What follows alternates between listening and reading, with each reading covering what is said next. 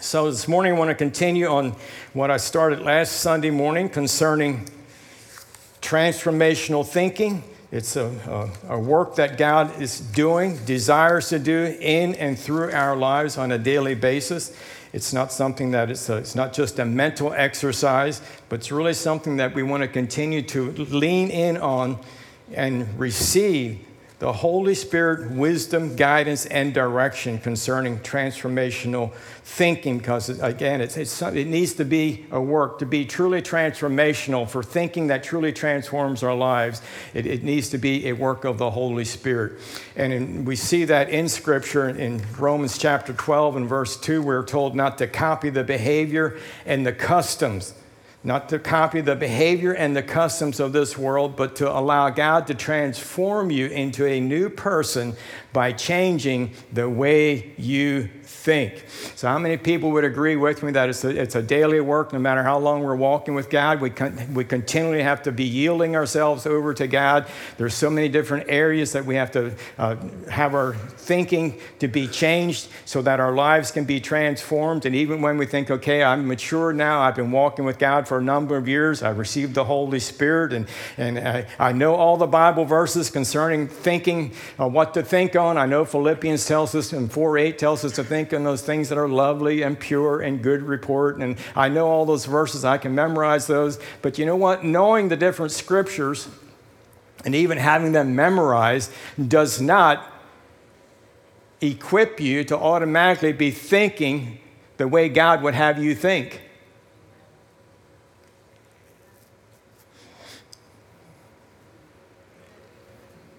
I know Philippians 4 8 tells me to think on things that are good, pure, lovely, and praiseworthy, but sometimes I catch myself thinking, or the Holy Spirit prompts me and say, hey, you're not thinking good, lovely, praiseworthy, good report right now.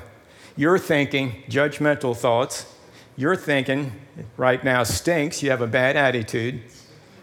Come on, we just ask the Holy Spirit to fill us. So can we just be honest and let Him lead us, guide us, and direct us, and to prompt us when our thinking is out of line with the Word of God? And, but being in a place, coming to a place where we really want to surrender our lives to God and really make a commitment to not have the behavior and the customs of this world, but to really allow God to transform us into a new person by changing the way we think changing the way we think. So there's a pattern and a way that God would have us to think. It's not just the way I think, it's not the way you think, but the way God would have us to think.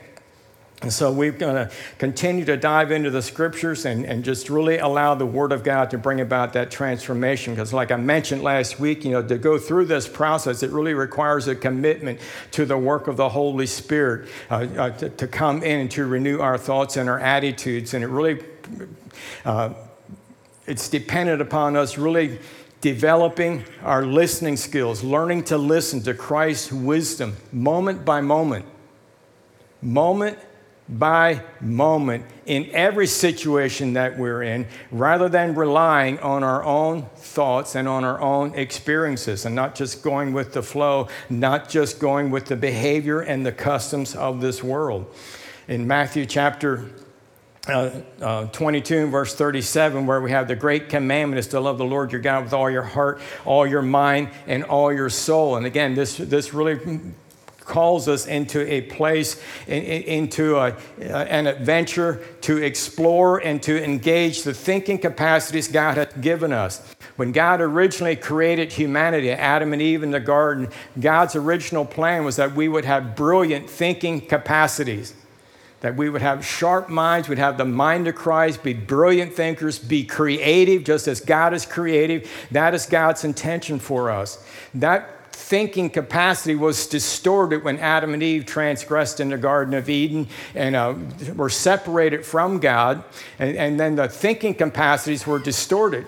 However, humanity, we still have the ability to think great things. Uh, science has brought us great progress in the, you know, uh, sharp minds have brought us great progress in, in, in the sciences and the, the health and, the finances. There, there's, you know, collectively, there's, there's a lot of wisdom on the earth today, collectively as the body of Christ, and even collectively from people that are, have not yet surrendered to God. But it's only a distorted fraction.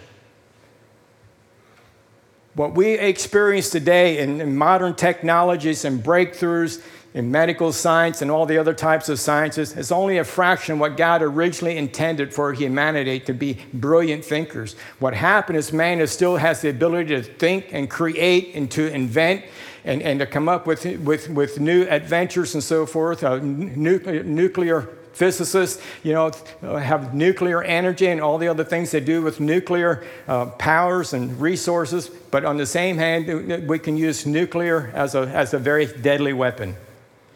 So thinking has become distorted. Still able to think and be creative, but it's distorted compared to how God originally intended us to be thinking. So that's what we're talking about becoming a thinker, a brilliant thinker, and to have creative ideas, creative breakthroughs, and however God is leading, guiding, and directing, and it would be used to promote and to build God's kingdom here on the earth as it is in heaven.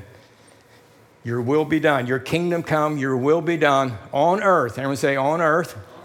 Your will be done on earth as it is in heaven. So it really requires us to, to step up our game and submit ourselves and to invite the Holy Spirit into our lives and to become the thinkers that God originally has created us to be and to become.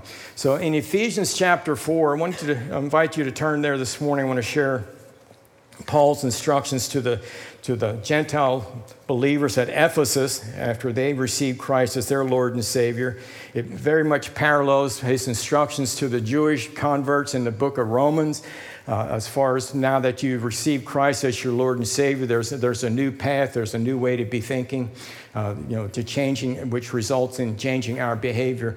But in Ephesians chapter 4, at verse, beginning at verse 17, it says, With the Lord's authority, I say this live no longer as the Gentiles do, for they are hopelessly confused. Their minds are full of darkness. They wander far from the life God gives because they have closed their minds and hardened their hearts against Him. Now, I'll be honest with you. Is it okay if I'm honest with you this morning? I could read verses like that and thinking, yeah, that's the ungodly people, the people that haven't received Jesus as their Lord and Savior. And, you know, I've received Jesus as my Lord and Savior, and they're hopelessly confused. And just think that's them and this is us. But then I got involved in ministry, and God called me to become a pastor of a local church and working with people and and working with myself included and working with leaders and watching what's going on in the church around not only in the community here but around uh, United States of America and then being conscious of what's going on globally as far as the Christian community. And I'm thinking, who actually is hopelessly confused? There's entirely too much confusion in the body of Christ that's, that is here to represent heaven on earth. And in order to represent heaven on earth to the best of our ability, we need to get beyond being hopelessly confused and, and our minds being full of darkness and wandering far from the life God gives because, they have, because we've closed our minds and we have hardened our hearts against Him. Now, I know He's talking here about Gentiles that are not born again. But here's what I want you to understand receiving Jesus Christ as your Lord and Savior doesn't automatically take all the confusion out of your mind. It doesn't automatically take the dark thinking out of your mind. Your, the way of how you think and how you process things doesn't change when you receive Jesus as your Lord and Savior.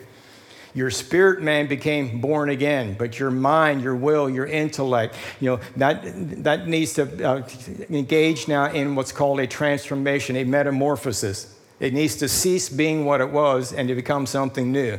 You all are very familiar with the caterpillar, the butterfly, right?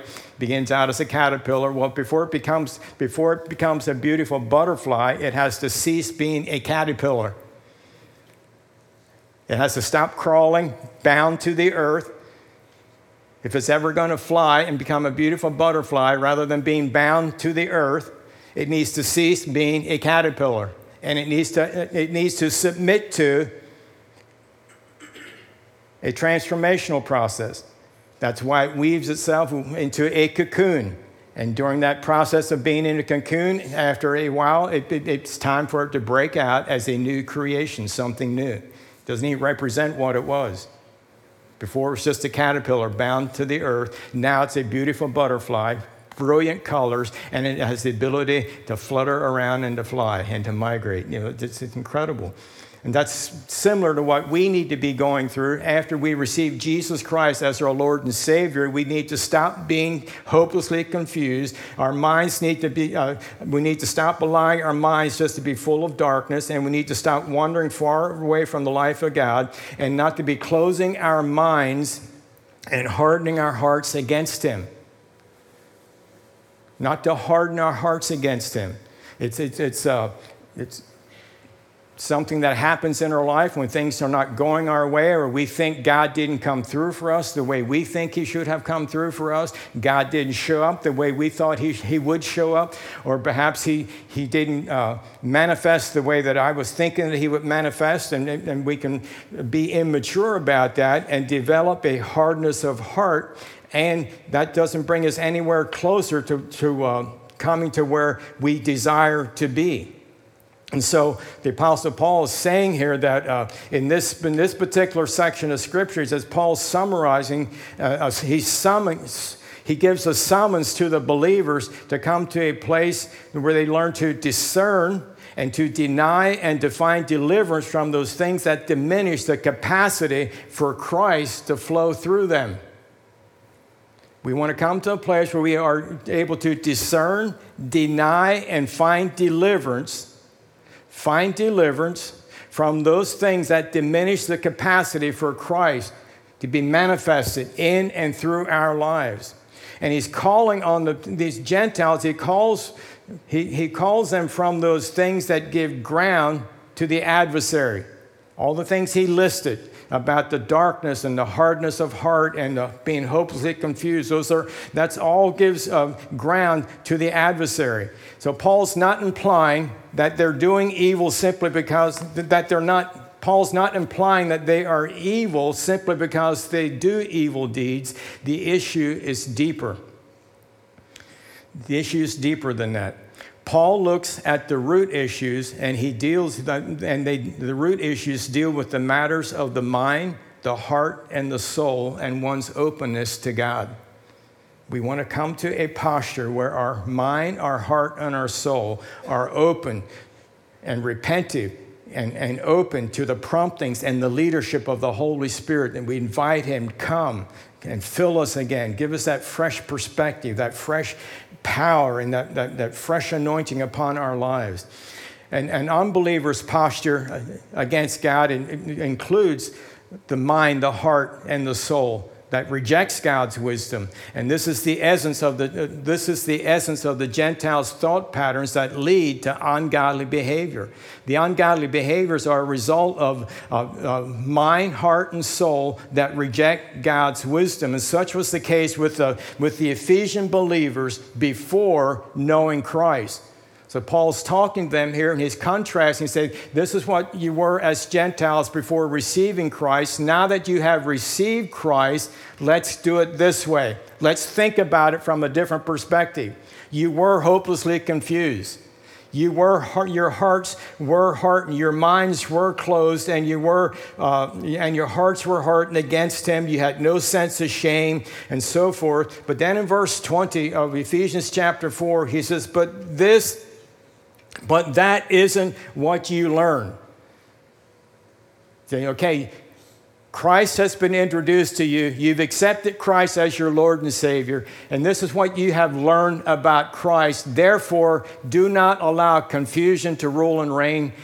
Rather, go through this process with me. He said, But that isn't what you learned about Christ. Since you heard about Jesus and have learned the truth that comes from him, throw off your old sinful nature and your former way of life, which is corrupt, corrupted by the lust and deception. Instead, let the Spirit, verse 23, instead, let the Spirit renew your thoughts and attitudes and put on your new nature to be created like God, truly righteous and holy. So let's just walk through this for a, a, few moments, verse 20 through 24. First of all, the Apostle Paul is reminding them now that you have received Christ, you're no longer to be hopelessly confused because you have learned about Christ. And we say, learned about Christ. So, again, that's a, that's a reminder to us that it's important to submit ourselves to the teachings of the Word of God to, to good teaching about Christ and Him crucified and resurrected. The work that Christ has done for us, that, that, that we are fixing our minds on what has Jesus brought into our lives as a result of going to Calvary's cross, result of taking the sin of the world on him, shedding his blood to, re- to cleanse us of all of our sin, having died, having been resurrected again, having been raised up and seated together with God in heavenly places. How is that to affect the way I think about my circumstance, about my situation, about the promises uh, as a result of his resurrection power? How am I bringing that into my thinking? The, the very present circumstance that I'm in, the very thing that's captivating my thought, the very issue, whether it be a health issue, a relationship issue, a financial issue, a governmental issue, whatever the issue may be that's just pressing and just, just pressing in on our minds and just causing uh, confusion and darkness and almost a sense of alienation from the very life of God. I'm just not experiencing the life and the promises of God. Right in the midst of that, how, what you know, just hit a pause button if you need to and, and come back to this and say, What have I learned about Christ? What's his opinion of me? How does he see it? And the, what he thinks of me is what I'm going to be thinking of me. How he sees it is how I want to be seeing it. And this is the mental exercises that we discipline ourselves to go through. And when we, when we invite the Holy Spirit into our lives, this is the work and the ministry, the assignment of the Holy Spirit. He is here, the third person of the Godhead, living in you moment by moment, every day. And He's here to lead you, to guide you, to direct you. He's the comforter. And He will never leave us, He will never forsake us. So, Comforter, I draw on you right now. Lead this situation. Bring the wisdom of heaven to light in my mind. Direct me in the steps that I'm to take. And then you keep thinking on that. You keep thinking on that. What have I learned about Christ? He healed back then, He heals today. He touched the leper back then. He provided back then, He provides today. He protected back then, He protects today. That's what I need to think on. That's what I need to think on. Say, but Pastor Ray, time is of essence. I don't have time just to be sitting around and being a thinker. well, where's not thinking on the things of God? Where's that, where's that gotten you? Think about that. So, first of all, you have learned about Christ, the importance of being a, a learner, being, being a student of, Christ, of, of the Word of Christ, of, of the Word of God, and read the Gospels, become familiar with the life of Jesus Christ and what He has uh, accomplished for us. Then uh, verse 21 says, You have heard about Him, you've learned of Him, and you've also heard Him, heard about Him. Faith comes to us by hearing the Word of God. So if you've heard about Jesus Christ, I shared with you last week how we are always, uh, we, we will always end up in our most predominant thoughts. Whatever we are most predominantly thinking on, that's where we're going to end up at. And I shared with you how the, the, the, woman in Mark chapter 4 that had, had a medical issue for 12 years and didn't get any better, but rather grew worse, when she heard about Jesus, she thought to herself, if I can just reach out and touch the hem of his garment, I will be made whole. I'll be healed. She thought to herself. Her most predominant thought was if I, after hearing about Jesus, faith came into her heart and she began to think because she, she had faith and she began to think if I can just touch the hem of his garment, I would be made whole.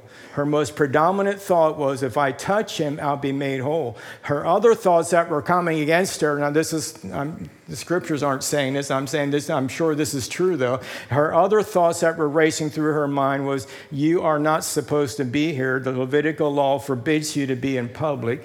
And who do you think you are that you can think that you can press through this crowd and, and touch the hem of his garment? What makes you think that touching the hem of his garment is going to work? Because after all these years, after 12 years of going to multiple different doctors, hoping that you could get results that you wanted, nothing has worked. Matter of fact, you've gotten worse, and this is probably going to be the same thing. You're going to reach out, you're going to touch the hem of his garment. You may very well get, it, get yourself in some, some, various, some, some, some serious Levitical law trouble. You may get yourself in trouble because you're not supposed to be here.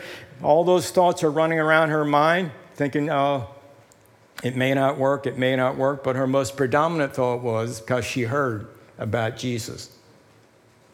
She heard about Jesus, and she heard that he heals. She heard that he's a miracle worker. And that became her predominant thought. And that gave her the courage and the strength and the willpower to press through that crowd as a very weak, sick person and touch the hem of his garment. And the scriptures tells us that when she touched the hem of his garment, Jesus felt power flow out of his body into someone else. And he stopped and he said, Who touched me? And I love that fact that Jesus did not know who it was. He's not a discriminator. It makes no difference.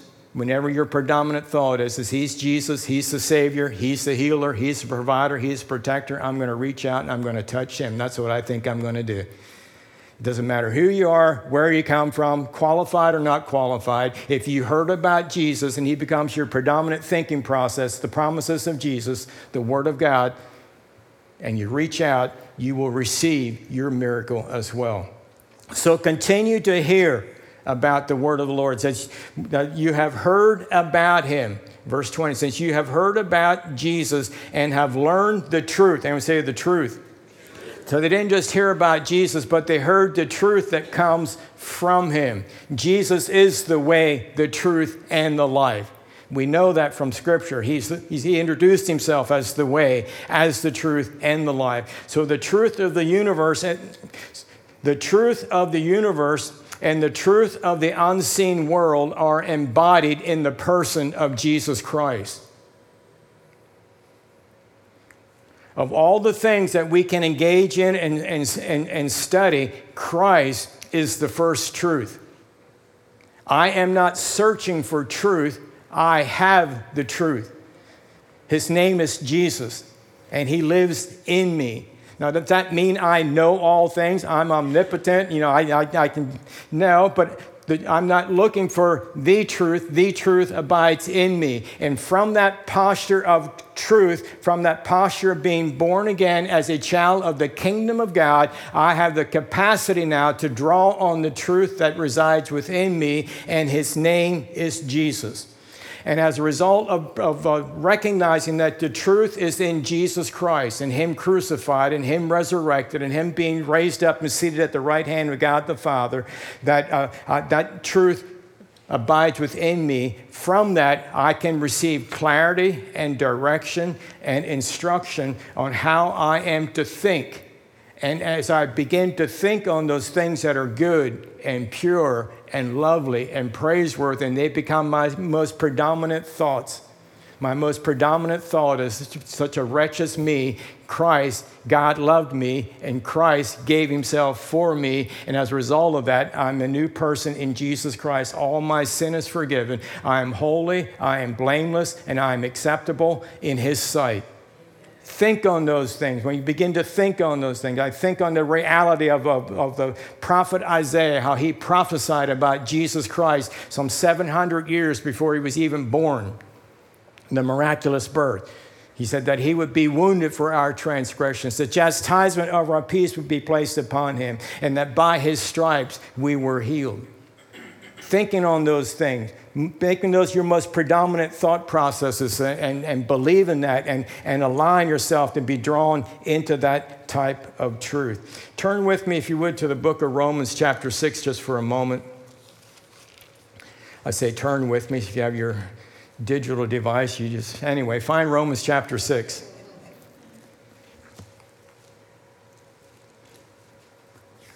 As a result of knowing that the truth is within us, the, the Apostle Paul is encouraging these brand new Gentile converts, brand new into the faith. You know, everything was brand new for the early church. Everything was brand new.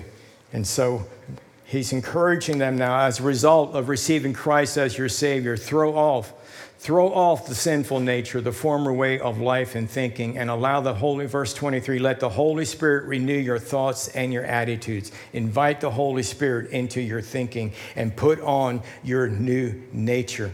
In Romans chapter 6, let me begin reading at verse 5 says, Since we have been united with him in his death, we will also be raised to life as he was. We know that our old sinful selves were crucified with Christ so that sin might lose its power in our lives. Make that part of your thinking process. Sin has lost its power in our lives. We know that our old sinful selves were crucified with Christ so that sin might lose its power in our lives. We are no longer slaves to sin, for when we died with Christ, we were set free from the power of sin. And since we died with Christ, we know we will also live with him. We are sure of this because Christ was raised from the dead and he will never die again. Death no longer has any power over him. When he died, remember what the Apostle Paul was saying? You have learned, you have heard about Christ, you've learned about Christ. These are the things we need to be learning about Christ.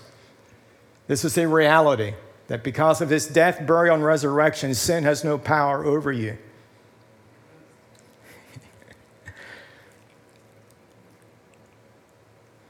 Keep thinking about it. Because of what Jesus Christ has accomplished, sin and death has no more power over you. Think on those things that are good. That's a good thing. Think on those things that are lovely and praiseworthy. This is good stuff. You have the victory. You don't need to be tormented. Death no longer has any power over him. When he died, verse 10, when he died, he died once to break the power of sin. But now that he lives, he lives for the glory of God. That's all good news about Jesus, is it not? Can anybody say amen? That's good news. Now listen to this transition. Verse 11 is a transition about you. So you also should consider yourselves to be dead to the power of sin and alive to God through Jesus Christ. So you also, so you also should consider. Consider the word consider there speaks of a movement in the mind of a believer. I used to think this way. Now I'm going to move over here and start thinking this way. How am I going to think? That death no longer has any power over him. When he died, he died once to break the power of sin, but now that he lives, he lives for the glory of God. So I also should think that way. I'm going to begin to think myself to be dead to, to the power of sin and alive to God through Jesus Christ. So when sin's temptation comes at me, I can say, No, thank you. I am dead to that. I'm not going to yield to it. I'm not going to think about it. I'm not going to entertain it. I am free in Jesus' name. I consider myself to be above that, and I'm not going to be yielding to it in any way, shape, or form. I will be moving in the direction of my most dominant thoughts, and my most dominant thoughts are going to be about Christ and Him crucified, His love for me. And I'm going to do that, and I'm going to recognize that I can transition into a Uh, into a new season of life. I can transition into, into a more fulfilled, contented, peaceful, graceful, loving individual. I can represent God's kingdom of heaven here on the earth with much greater accuracy. I'm not saying I'm never going to make any mistake, but I'm going to keep thinking and I'm going to keep pondering. And I'm going to always be open for movement in my mind that's something I held dear for years. If I find out that it's not accurate, I am willing to move over to the truth. I am German, but I can move from here to over here. Amen. And Nathan, being Jewish, You can move from there over to here. we can move. A conclusion. So many times we have our conclusions, you know, we think we know it all. A conclusion is nothing more than a time and place where you get tired of thinking. So let's keep thinking. God and His goodness, God and His mercy, God and His redeeming power, and what that has done for us. I think on those things that are good and pure and praiseworthy. Amen. Consider it's a movement of the mind. I like that. A movement. I can shift. I don't have to hold dear to that. Well, that's what my father said, what my grandfather said, my great grandfather said. Well, if that's accurate, that's wonderful. But if it's not accurate and it's not biblical, then it's not wonderful. But it was my father and my grandfather and my, I know, but it's not the Word of God. Shift, move. Amen. Are you ready to move? Go ahead and stand up. Father, in the name of Jesus, I thank you for the mind of Christ. I thank you for the wisdom of God. And Father, I again thank you for the power, the anointing, the person, and the presence of the Holy Spirit the Holy Spirit. I, I, know we did this at the conclusion of our worship service. I'm just going to ask you, just to, in a posture of receiving from God, just open up your hands to the Lord and say this with me. Say, Thank you, Father, for the wisdom of God, the mind of Christ. Give me the courage, the strength to make any movement, shifts in my thinking that your Holy Spirit is prompting me. I yield to you, Father, to a new way of thinking. I invite your Holy Spirit to change my thinking and my attitude toward you. Thank you, Father. Fill me right now with love, grace, and wisdom. In Jesus' name, thank you for forgiving me of any and all sin and if you haven't invited Jesus into your heart, if you've never done that, just do it right now. Say, Thank you, Father. I invite Jesus into my life as my Savior. Thank you, Father, for forgiving me. Amen, amen, amen.